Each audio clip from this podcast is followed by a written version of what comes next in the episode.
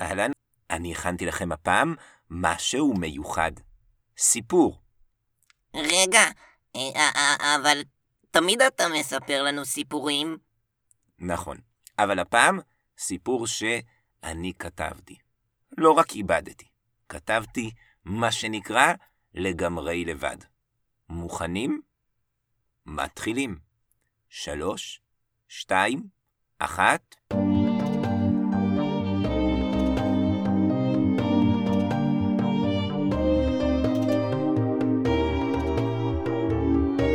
מעשה ונשמע. סיפורים מיוחדים, לא רק לילדים.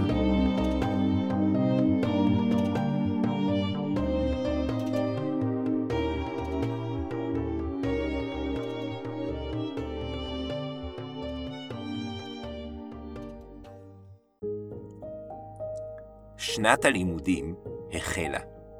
זה כמו תמיד, לא הייתה בשורה משמחת בשבילי, אבל גם לא עצובה. למה? כי לא באמת שנאתי את בית הספר. אמנם, גם לא אהבתי אותו. הייתי תלמיד בסדר כזה. אחד שהמורים נראה לי די אהבו. לא עושה צרות, לא עושה רעש, משום סוג. עושה מה שאומרים לי, וזהו. ומצייר, זה כן אהבתי בבית הספר, אהבתי לצייר. הייתי מקשר את המחברות בציורים מעשי ידיי. לא יודע אם ממש להתפאר, אבל אני אהבתי.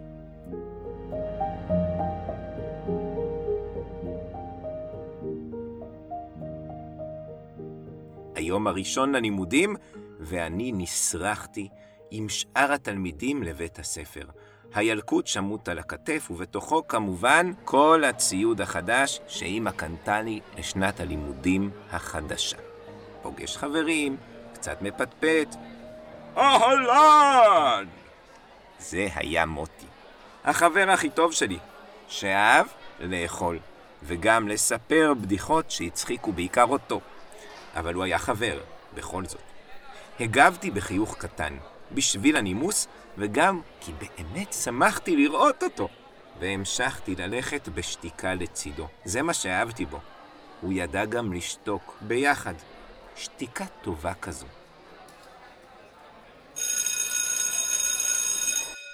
נכנסנו לכיתה. מכירים את זה שבתחילת השנה יש תחרות בין הילדים על המקומות? כל ילד והמקום שלו. יש ילדים של קדימה, יש של אחורה. אני הייתי ילד של הצדדים. למה? כי הצד הוא נוח. אפשר לשים בו את התיק בלי שירמס בשעתות של הילדים להפסקה, ובמיוחד הצד הוא פשוט בצד. אתה לא מתחת לאף של המורה, ואפשר לצייר. זו כבר אמרתי לכם, הייתה אהבה שלי.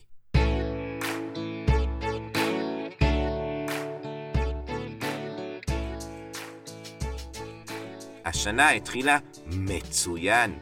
היה מקום פנוי בדיוק בצד. ולא סתם מקום בצד, אלא מאחורי זווית שהקיר יצר. ככה שיצא שחצי מהשולחן שלי היה מוסתר. תענוג. התחלה טובה, אפילו טובה מאוד. התיישבתי ופתחתי את המחברת הראשונה. אהבתי את הריח של הנייר החדש. Mm. התחלתי לצייר על הדף החלק. ציפור מסוג כלשהו. אחד הקווים קצת התעקם, והתלבטתי. אם למחוק את הקו, או להפוך את הציפור למין מפלצת כזו. לפעמים אהבתי לעשות את זה. ואז הוא נכנס.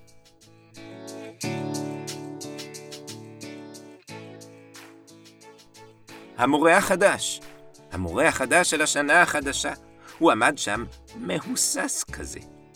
נמוך, חולצה כחולה, שיער מטולטל, ואמר בקול עדין, בוקר טוב, ילדים. לא עשה עליי רושם מיוחד המורה הזה. די נחמד, ציינתי לעצמי לפני שהורדתי שוב את העיניים והמשכתי לצייר. השיעור התחיל. שיעור ראשון, משחק היכרות. משחק רגיל כזה. אבל משהו בעיניים של המורה לא היה. לא ידעתי בדיוק מה זה, אבל משהו היה קצת מוזר.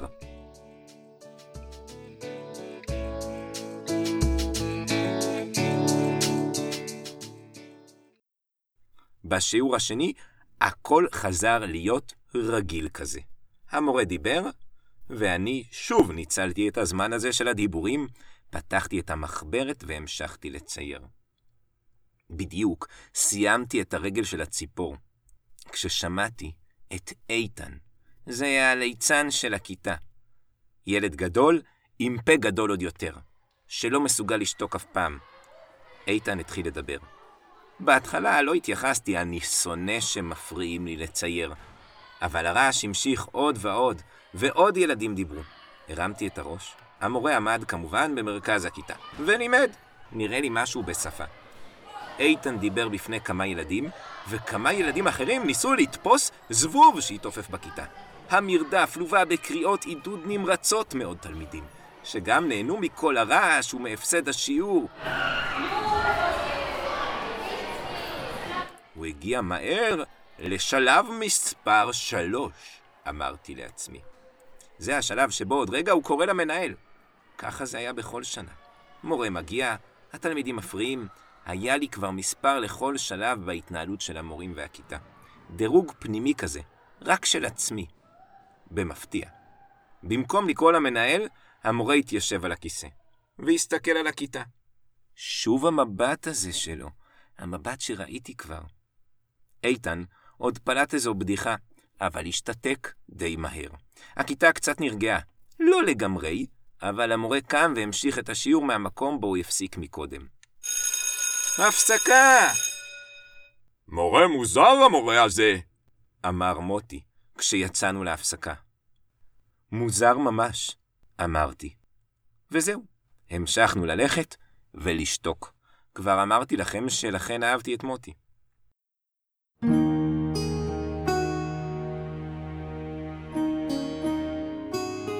זהו, השנה המשיכה. אני המשכתי לצייר, השתפרתי די הרבה בציור במהלך השנה הזו. והמורה, המורה הזה, הוא המשיך ללמד, או לפחות לנסות. והכיתה המשיכה לא ללמוד, זה בטוח. הקטע הזה, עם המבט והשקט, חזר על עצמו עוד הרבה פעמים. אבל הילדים המשיכו גם הם בשלהם. לדבר, לצייר, לשרוק, לדפוק, מה לא? יום אחד נכנס איתן לכיתה. כבר אמרתי לכם שהוא ילד עם פה גדול, אבל חוץ מפה גדול, הוא ילד בלי גבולות. פעם שמעתי את אימא שלי אומרת את המשפט הזה כשהיא דיברה. לא בדיוק הבנתי על מי היא דיברה ומה הפירוש, אבל אהבתי את המושג, ומאז זה נדבק לי לאיתן בראש. ככה חשבתי עליו. בלי גבולות. זה מתאים לו בול. נחזור לסיפור. אותו היום, איתן נכנס לכיתה עם מזרן ושמיכה. ארגן לעצמו מקום בחלק האחורי של הכיתה, פרס את השמיכה ושכב. הלך לישון. בכיתה! המורה נכנס. זה כבר שלב מספר 6, חשבתי לעצמי, או אולי אפילו 7. זה לא קרה הרבה פעמים שלב כזה, שמורה מגיע לשלב הזה. המורה, להפתעתי, רק הסתכל. עם המבט המוזר הזה שלו שוב בעיניים, ואמר לאיתן בקול כזה רך, תוכל בבקשה להוציא את המזרן מהכיתה? איתן התעלם, הסתובב לצד השני. הוא לא התכוון לפספס את ההצגה שתכנן. כל הכיתה הייתה בשקט. לא נראה לי שהיה עוד שקט כזה מתחילת השנה. כולם חיכו לראות מה יעשה המורה. והמורה פשוט התעלם. התחיל ללמד.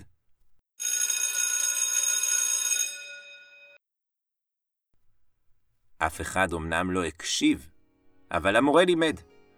הימים חלפו. השנה כמעט הסתיימה. המורה המוזר המשיך ללמד. הילדים המשיכו כזה לא להקשיב. אני חושב שכל השנה לא הקשבתי אפילו שיעור אחד. ציירתי כל הזמן. מה שאהבתי במורה הזה, זה שהוא לא הפריע לי לצייר. ואז אבא שלי חלה.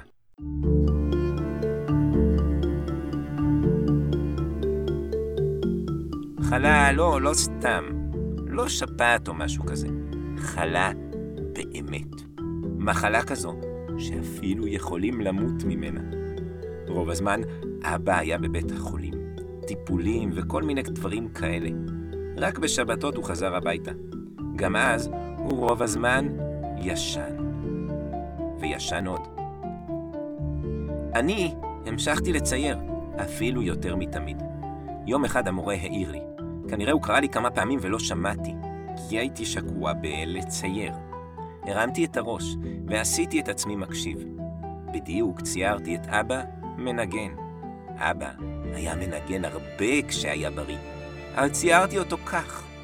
ניסיתי להכניס לציור שלי את כל מה שהרגשתי. בהפסקה המורה ביקש לראות מה ציירתי. נתתי לו לראות. ממילא, הוא לא יבין. הוא חייך חיוך קטן, נתן לי איזו טפיחה על הראש ואמר, יפה מאוד. חשבתי שזהו, שבזה זה נגמר. ואז, יום אחד, המורה הזה הגיע. דפק בדלת. אני פתחתי. שלום, אמר. אה, שלום המורה, גמגמתי. אפשר להיכנס? בטח, בטח. זזתי הצידה, ובראש חשבתי, מה עשיתי לו בסדר השבוע? למה המורה הגיע דווקא אליי ודווקא עכשיו? אבא בדיוק נכנס לסלון. המורה נכנס ואמר, שלום. אבא הניד בראשו, הוא היה עייף. שמעתי שאתה אוהב מוזיקה, אמר המורה לאבא. כן, מאוד, אמר אבא. פעם הייתי מנגן, הולך להופעות, אבל כבר היום אין לי כוח ללכת. מי אתה? אני? אני, אני חדש כאן, חדש כאן באזור. שמעתי שיש כאן מישהו שיודע להעריך מוזיקה טובה, ואני אוהב לנגן. המורה המוזר לא המשיך לדבר, רק הוציא מתוך התיק שנשא כינור, חום כהה. הוא הניח בעדינות את הסנטר במקום המתאים, והחל למשוך בקשת.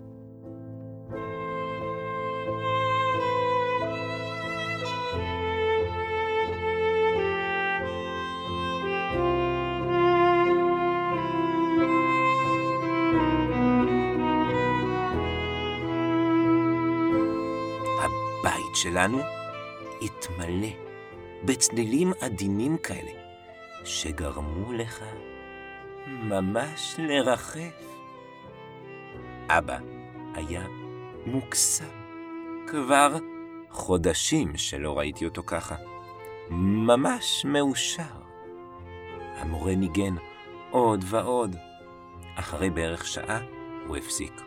ובלי מילים, הכניס את הכינור לתיק ונתן לי טפיחה על הראש, ויצא. אבא ישב עוד הרבה זמן בלי לדבר.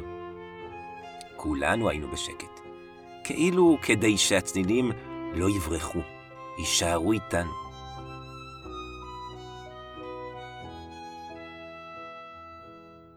למחרת בכיתה, המורה התייחס אליי כרגיל, לא דיבר איתי על כלום. לא הבנתי בדיוק, וגם קצת התביישתי, אז גם אני לא דיברתי איתו. רק ציירתי. אחרי שבוע, מוצאי שבת. אבא שוב אחרי שבוע של בית חולים. יושב בכורסה עייף, נראה לא טוב. דפיקות בדלת, הפעם אחותי פתחה. המורה שלך! היא קראה לי, ניגשתי לדלת. המורה ראה אותי, חייך ונכנס הביתה. הוא ראה את אבא על הכורסה, ובלי לדבר, הוציא את הכינור והתחיל לנגן.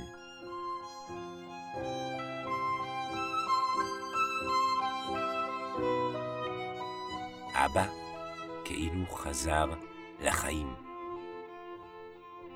וכך זה המשיך. שבוע, ועוד שבוע, ועוד שבוע. המורה המשיך להגיע, ואבא המשיך לשמוח כל פעם מחדש. לא הבנתי מה המורה הזה רוצה ולמה הוא מגיע, אבל הוא המשיך. עד שאבא מת.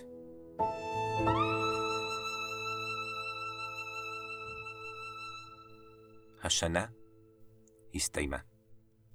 המורה עזב, הוא לא המשיך ללמד אותי. מה אני אגיד לכם? המורה הזה לא לימד אותי כלום. כל השנה לא הקשבתי בכלל. המורה הזה לימד אותי הכל. שיעור אחד. שיעור שלא שכחתי.